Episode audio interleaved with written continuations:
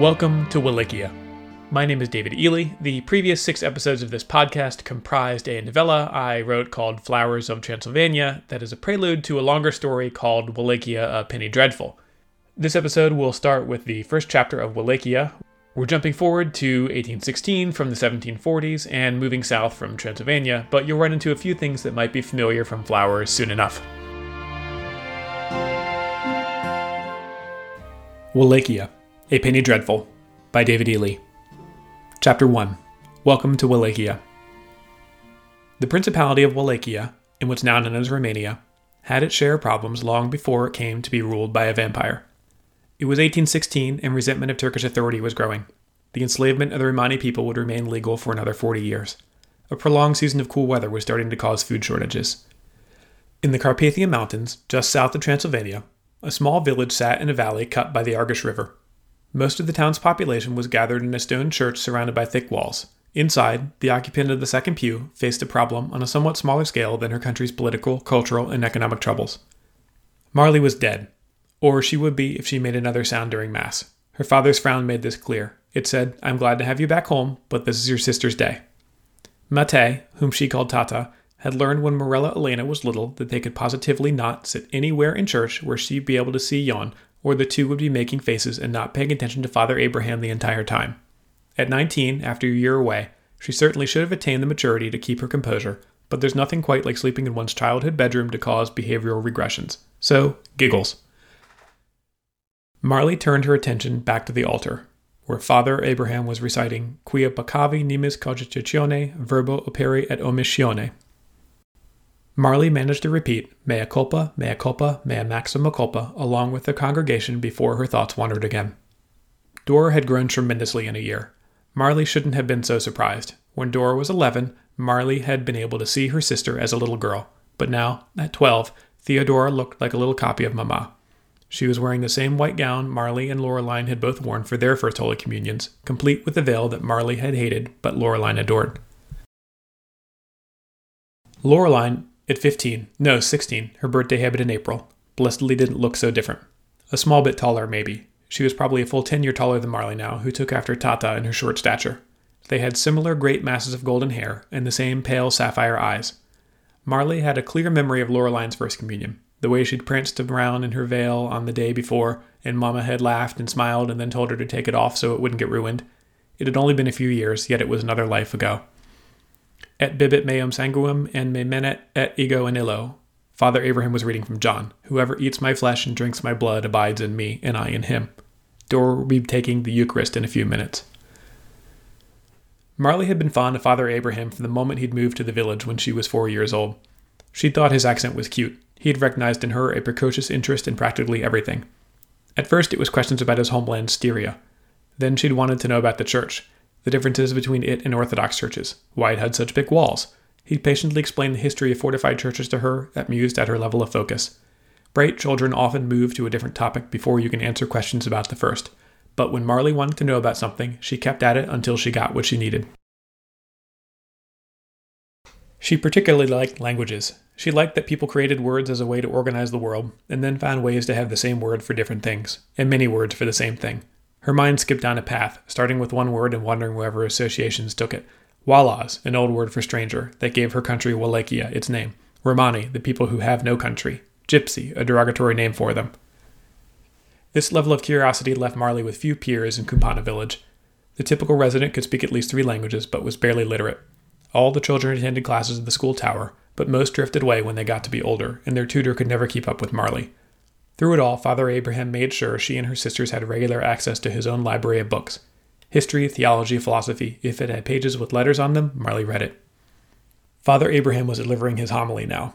He'd just made a joke about the face children usually make when they take their first sip of wine. Then, nodding toward a few of the teens in the congregation, he added a dig about how they didn't seem to mind it so much a few years later. It drew a laugh from the adults. The teens played along and tried to wait out the moment. Looking around, Marley recognized almost every face in the church. Kumpana wasn't the sort of place many people left or moved to. Her return after a year's absence would have been front page news if the town published a newspaper. As she swept her gaze down the aisle, a good number of the villagers' eyes snapped front in a way that made her pretty sure they had all been looking at her until just that moment. His sermon over, the service moved on. Dora, in her white gown, rose and pulled back her veil. Marley was struck by how much she looked like Mamma with the same dark, wavy hair. She allowed herself just a moment to think about how proud Mamma would have been today, then pushed the thoughts away. Dora cautiously took the cup from Father Abraham, sipped the blood as wine, and made a sour face. Marley caught Dora's eye as she turned around and gave her a smile. Dora stuck out her tongue, held it for a second, then tried to put a proper, serious expression back on. Marley let out a giggle. Tata didn't mind. A cool spring had turned into a cool summer. Crops weren't doing well and stores were low, but today there would be a feast. If it weren't for that, Marley might have tried to insist on walking home. She'd have liked some time to catch up with Ion and Kwasi, but instead it was expected she'd take a carriage with her family to the town square. It was excessive, loading everyone into vehicles, unloading once they'd arrived, and then putting away all the horses took longer than walking would have.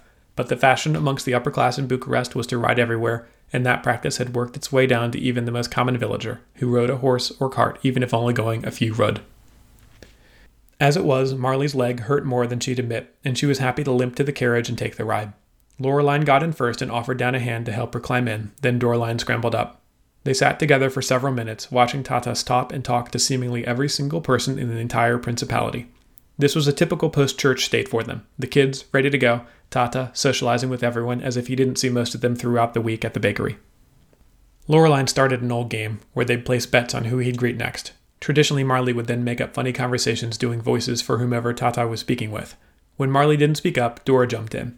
She wasn't as practiced at it, but was proud to be giving it a try. After a few more minutes, when there was a lull, Marley turned to Dora and started to say, Dora, Mama would have been so, but just then Tata finally joined them, and the carriage was driven through the church's gates. The church sat on a small hill on the northern end of town. A fortified church, it had been built hundreds of years ago with the idea that villagers could take refuge inside if the area were ever invaded.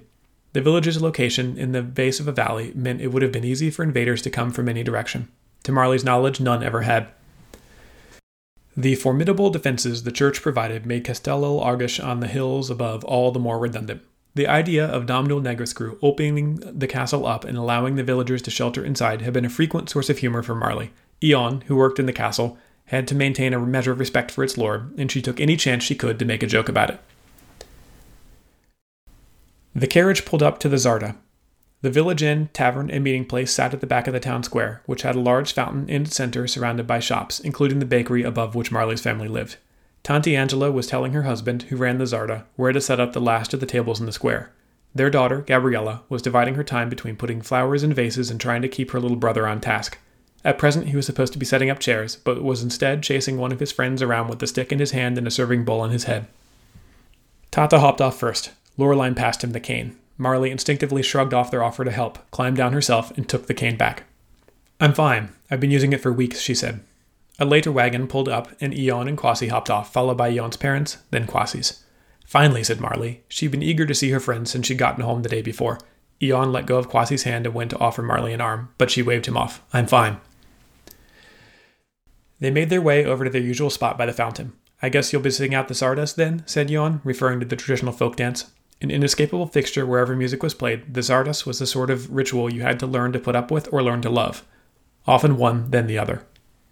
Just as well, you know how jealous I get, said Kwasi, who then spun around and mimed a skirt rising with his movements.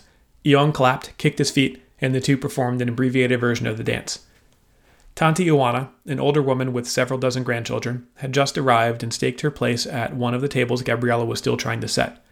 Marley saw Gabriella turn away and make a face, then try to find a way to finish preparing the table while still being respectful of the elderly lady. Tanti Ioana, who knew full well she was inconveniencing the girl but simply didn't care because she'd wanted to sit there, turned and caught the end of Ion and Kwasi's little dance. She gave the couple a smile and a short applause. Ion and Kwasi took the approval, kissed one another, then took an exaggerated bow. Marley smiled. It seems like you two don't need me anyway. More importantly, it seems like there's a slot open at the academy, said Ion, nodding to Marley's leg. Do I have what it takes? Where do I audition? Then, in a lower voice, Can you put in a good word for me? He performed his little dance again. They joked around a bit more until the pressure to address Marley's injury got to be too much. Are you going to tell us what happened? asked Kwasi. Because we're all making bets. I say you broke it defending the other dance students from a Pricolici. Everyone knows Transylvania has loads of werewolves who are always attacking young blonde girls. And my guess was that you got it in a robbery gone bad, said Ion. Oh, and how did that go? asked Marley. Marilla Elena, darling, you forget that I've known you my entire life. We've pulled several small capers ourselves. Shh, said Kwasi, pretending to look around as if an authority figure might overhear. And in that time, continued Ion, I've built up a profile of Marley the Outlaw, your skills, your likely targets, and so forth. My assumption is that you snuck out of the dance academy every night to continue the life of crime you began down here in the rougher countryside so you could take advantage of the fancy types who live up north.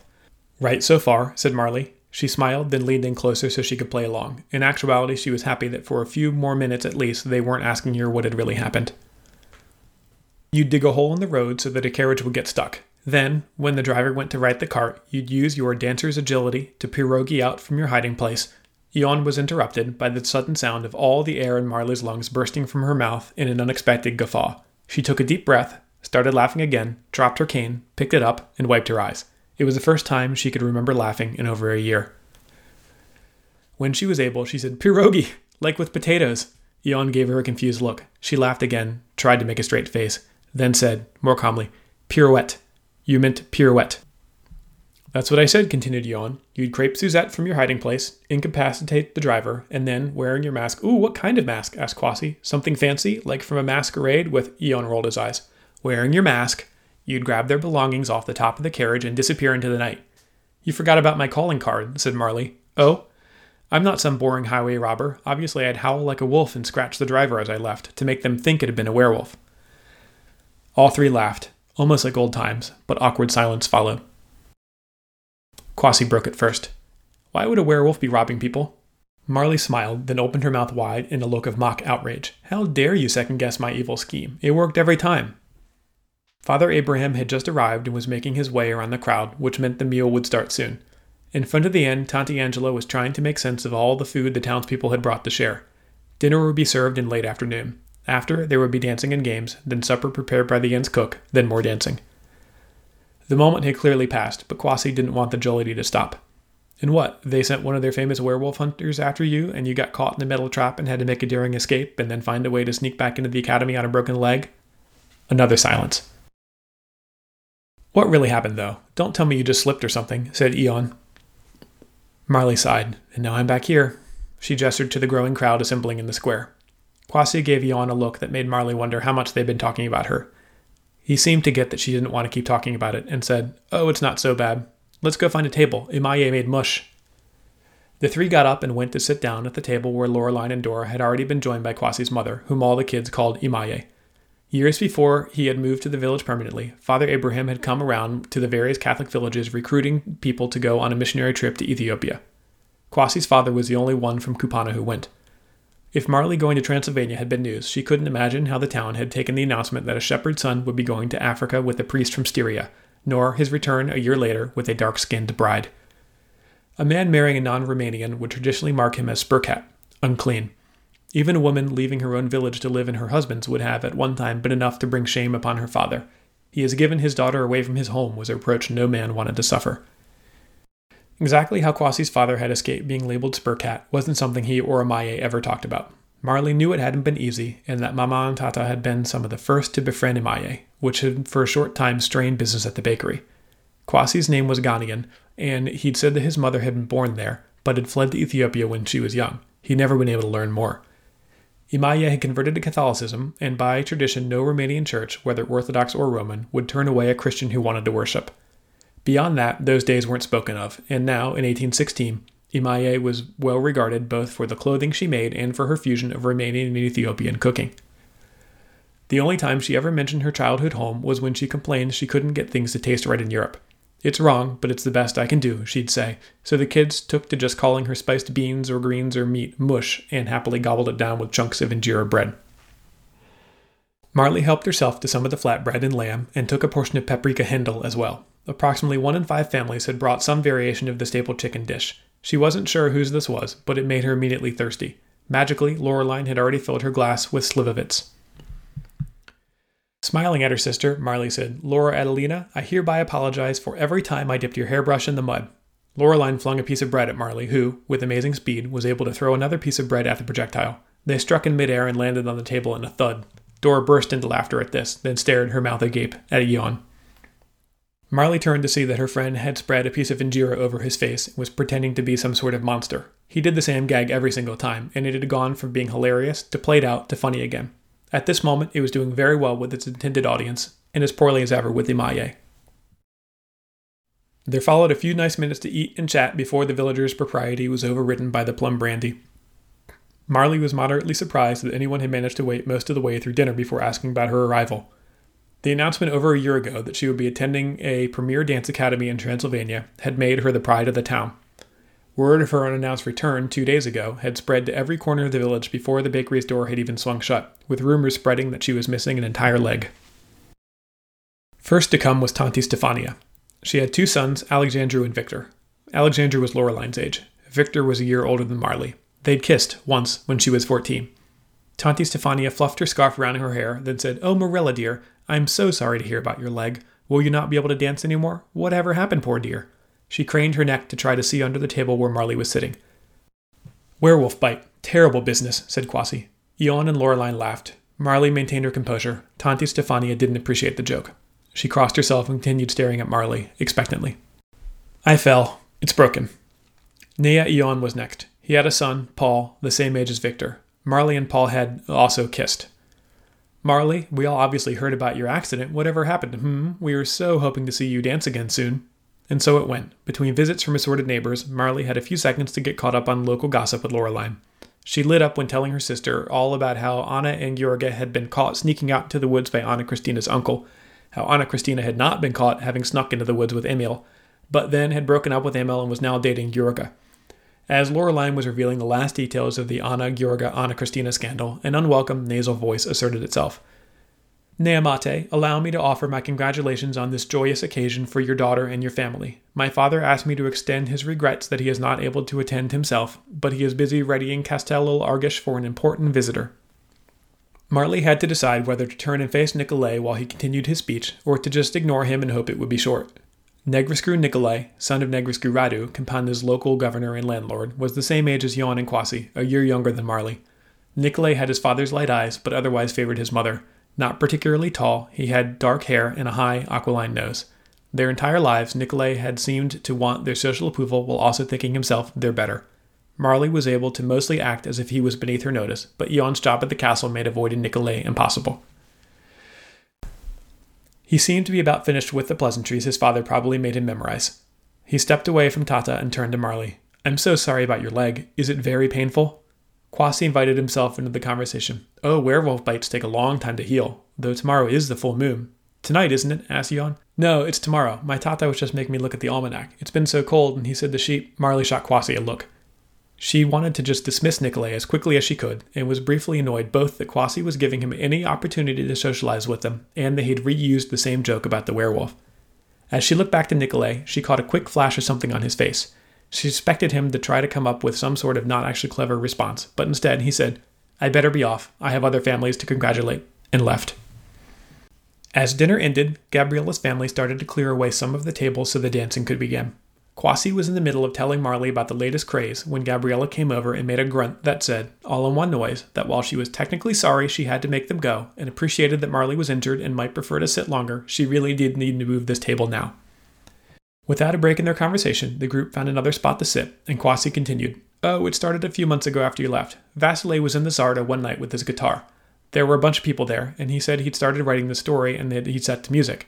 Then he just rattled this thing off. I wasn't there. Paul was. Anyway, it was such a hit, the next day they made him come back and tell it again in the square, and he's been adding new installments every month. It's about this group of adventurers who go off in a ship, and eventually they land on this island that has fairies living on it, and they have a queen and a trio of Romani, who lived near the village, appeared out of nowhere with a violin, guitar, and flute and started to play, drowning out Kwasi, who had just recited a line that was probably a catchphrase from the story, which Ion finished with some sort of callback that was lost on Marley. She was about to tell them to slow down when Dora signaled that she wanted to go across the square to see something there, so Marley and Loreline went over with her.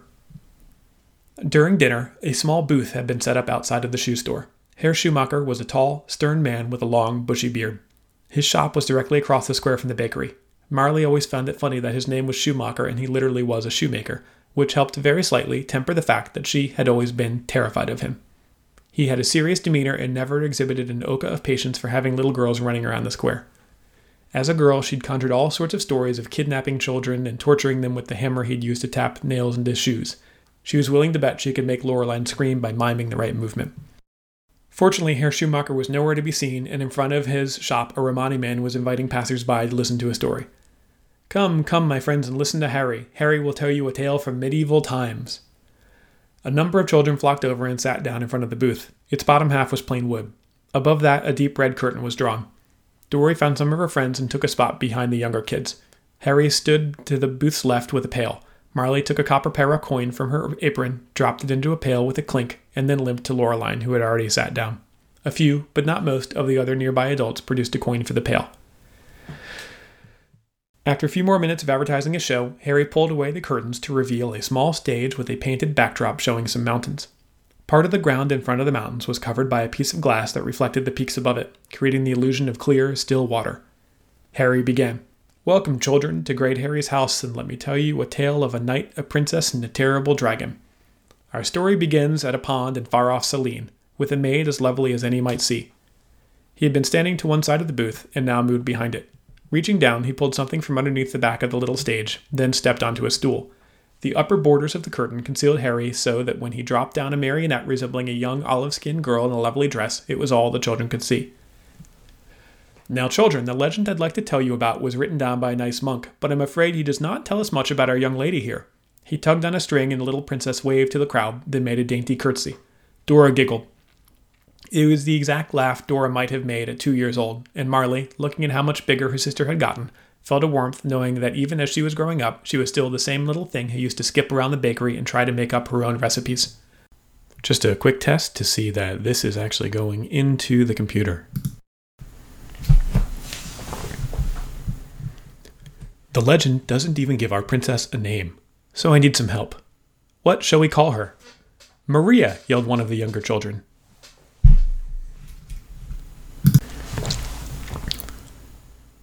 The legend doesn't even give our princess a name, so I need some help. What shall we call her? Maria, yelled one of the younger children. Oana, another. One of Dora's friends, who had also received First Communion, said, Margita. The legend doesn't even give our princess a name, so we need some help. What shall we call her? Maria, yelled one of the younger children. Oana, another. One of Dora's friends, who had also received her First Communion, said, Margita. Ah, Margita, wife of Basarab the founder, yes, said Harry. Thank you to my little friend in the white dress. Ah, Margita, wife of Basarab the founder, yes, said Harry. Thank you to my friend in the white dress. He tossed a piece of candy to the girl. Here we have Princess Margita. And what does our nice princess like to do? Swim, said one voice. Dance, said Dora, looking briefly back at Marley. Well, of course she does. Dora squealed as a piece of candy flew her way. Harry moved the strings, and the arms and legs of the puppet swung accordingly. Each delicate movement of his hands caused a shift in the center of gravity of the puppet, which allowed its arms, heads, legs, and body to describe arcs as graceful as any human could achieve. The movements of the puppet Margita were so captivating to Marley that for a moment she forgot all her troubles. She sat, entranced, watching the effortless agility the tiny dancer was able to mimic. Yet the story doesn't really tell us that the princess could dance. At this, Harry let the strings of the marionette fall limp. What had been but a moment before a nimble creature full of movement was now again a lifeless wooden puppet.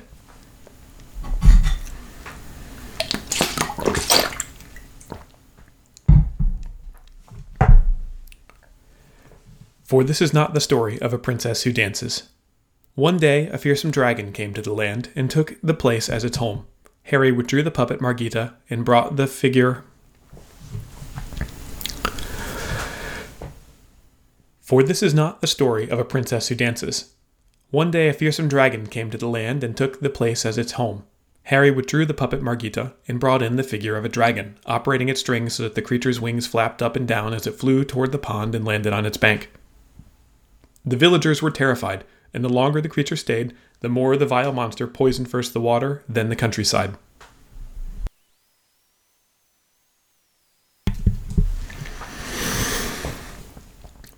He reached below the stage and produced a new puppet. It was one figure, but resembled three men standing close together. Each wore a tunic of a different color. With the strings, Harry could move the arms and legs of the outer two men, creating the illusion that a group of several peasants were nervously approaching the dragon. He reached below the stage and produced a new puppet. It was one figure but resembled three men standing close together. Each wore a tunic of a different color. With the strings, Harry could move the arms and legs of the outer two men, creating the illusion that a group of several peasants were nervously approaching the dragon. With the other hand, he caused the dragon to rise up and roar. Harry's artistry in bringing the puppets to life was so convincing that a few of the children became frightened. Even some of the adults who were watching thought they saw true menace in the painted on eyes. The villagers tried to scare away the dragon, but it was too powerful, so they resolved to feed it two sheep each day. But after a time, sheep ceased to satisfy it. The people passed a law and held a daily lottery, and to the beast they would feed one tender child. Harry looked down and addressed the dragon puppet directly. I wonder which of these children you might choose. That one looks rather tasty. He nodded to one of the little boys who shrieked, then laughed nervously. Harry removed the dragon and dropped into place a backdrop painted to look like a city built around a large palace with rounded turrets. The villagers came forth and stood in front of the palace. For some time they conducted this dreadful lottery, feeding it child after child. One day, when the village drew lots, out came the name of our dear Margita. A bearded marionette king wearing long robes appeared. Her father, the king, refused, offering them gold and riches to spare his daughter. But the people rose up and said, Sir, we have made and ordained the law, and our children be now dead, and ye would do the contrary. Your daughter shall be given, or else we shall burn you in your house.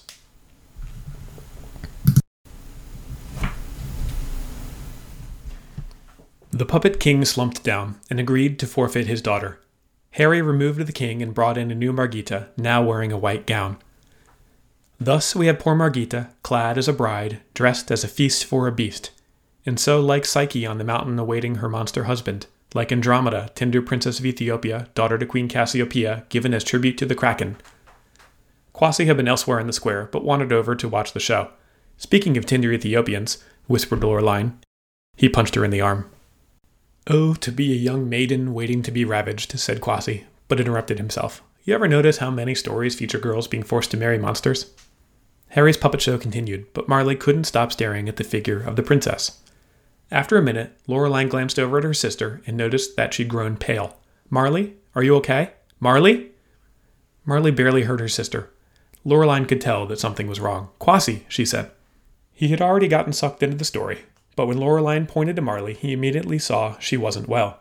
She was staring straight ahead as if in a trance. She seemed to be trying to say something, but no sound was coming out. Lorelaine took Marley's hand and helped her up. They walked her over to one of the tables still set up in the square. Lorelaine went back for the cane and checked that Dora was still watching the show. They called to Ion, who had been off dancing. He went and got a glass of Slivovitz. After a few sips of the brandy, Marley started to get some of the color back in her cheeks. What happened over there? asked Lorelaine. Is it your leg? It's been a big day. Do you want to go home? Marley stared blankly into the distance for a moment, then said, They were so alive, so completely alive. Did you see how she danced? She was more beautiful, more graceful than. Hey, said Ion, you'll dance again. Your leg will be fine after it heals up. No, said Marley. Her voice sounded distant. No. After another pause, she seemed to be back with reality. She took another sip from her glass, then looked up. Whatever had come over her seemed to have passed. It wasn't the dancing. They were alive. Did you see them? Those puppets. I was watching them and they were alive. They had full animating spirits in them. And then I realized they weren't alive. They were puppets, and that man, Harry, he was making them move. They weren't moving on their own. They didn't decide to dance. They were just vessels, and it. She trailed off. The four sat for a few moments watching the children still laughing and enjoying the show. St. George had slain the dragon and converted the people of Silene to Christianity. The puppet villagers on the stage were celebrating. The human villagers in the square were dancing and chatting and laughing, unaware of what was coming down the road. Just then, Marley noticed a magpie flying across the square. It hung in the air, silhouetted for a moment by the nearly full moon already high in the sky, then landed on the roof of the Zarda. The sun had started to set, and the black bird sat in relief against the red sky. It seemed to survey the revelry below, then cocked its head to look farther off and let out a shriek. The sound of horses coming down the street could be heard. Presently, a train of several vehicles approached. First, a wagon. Mounted on a pole was a white banner with the image of a red dragon curled into a circle. Sitting inside, behind the driver, were six young men wearing long black coats with red lining and high collars. Some carried muskets. Last in the train was another wagon containing what seemed to be a number of supplies and one very large wooden box. Between these two was a caleche drawn by four coal black horses. The driver was an older, stern looking man with a white, bushy beard. Oh, I didn't realize they were coming tonight, said Ion. I should have known that's what Nicolay was talking about. I'd better get up to the castle. Marley's eye was drawn to the carriage. As she looked, the black curtains of the passenger compartment parted, and she saw the occupant inside, a man wearing a cloak fastened by a garnet stone. He had a domed, somewhat hairless forehead and very bushy eyebrows, a high aquiline nose with arched nostrils, and a heavy mustache. But most of all, Marley was drawn to a set of piercing eyes that seemed almost red. As the strangers cantered through the square, the entire assembly stopped to watch. The horses slowed slightly, but no one got down or spoke. The man in the carriage barely seemed to notice all the people or the musicians. He didn't seem to be looking anywhere in particular, until he passed near to where Marley was sitting with her sister and friends. Then, and Marley was at once unsure that anyone else had noticed it, yet unable to see how anyone could have missed it. Those dark, red eyes locked themselves on her. For a moment his gaze met hers. She felt a cold shiver go down her spine and saw a look of confusion, then recognition, in the strong, cold face. Then the horses passed them by, and Marley was left feeling alone and terrified, despite being surrounded by those she most loved. Who who was that? That, said Ion, is a nobleman from Transylvania that Domnul Negescrew has been looking forward to hosting for some time. That, Ion nodded to the passing train of wagons, is Count Dracula.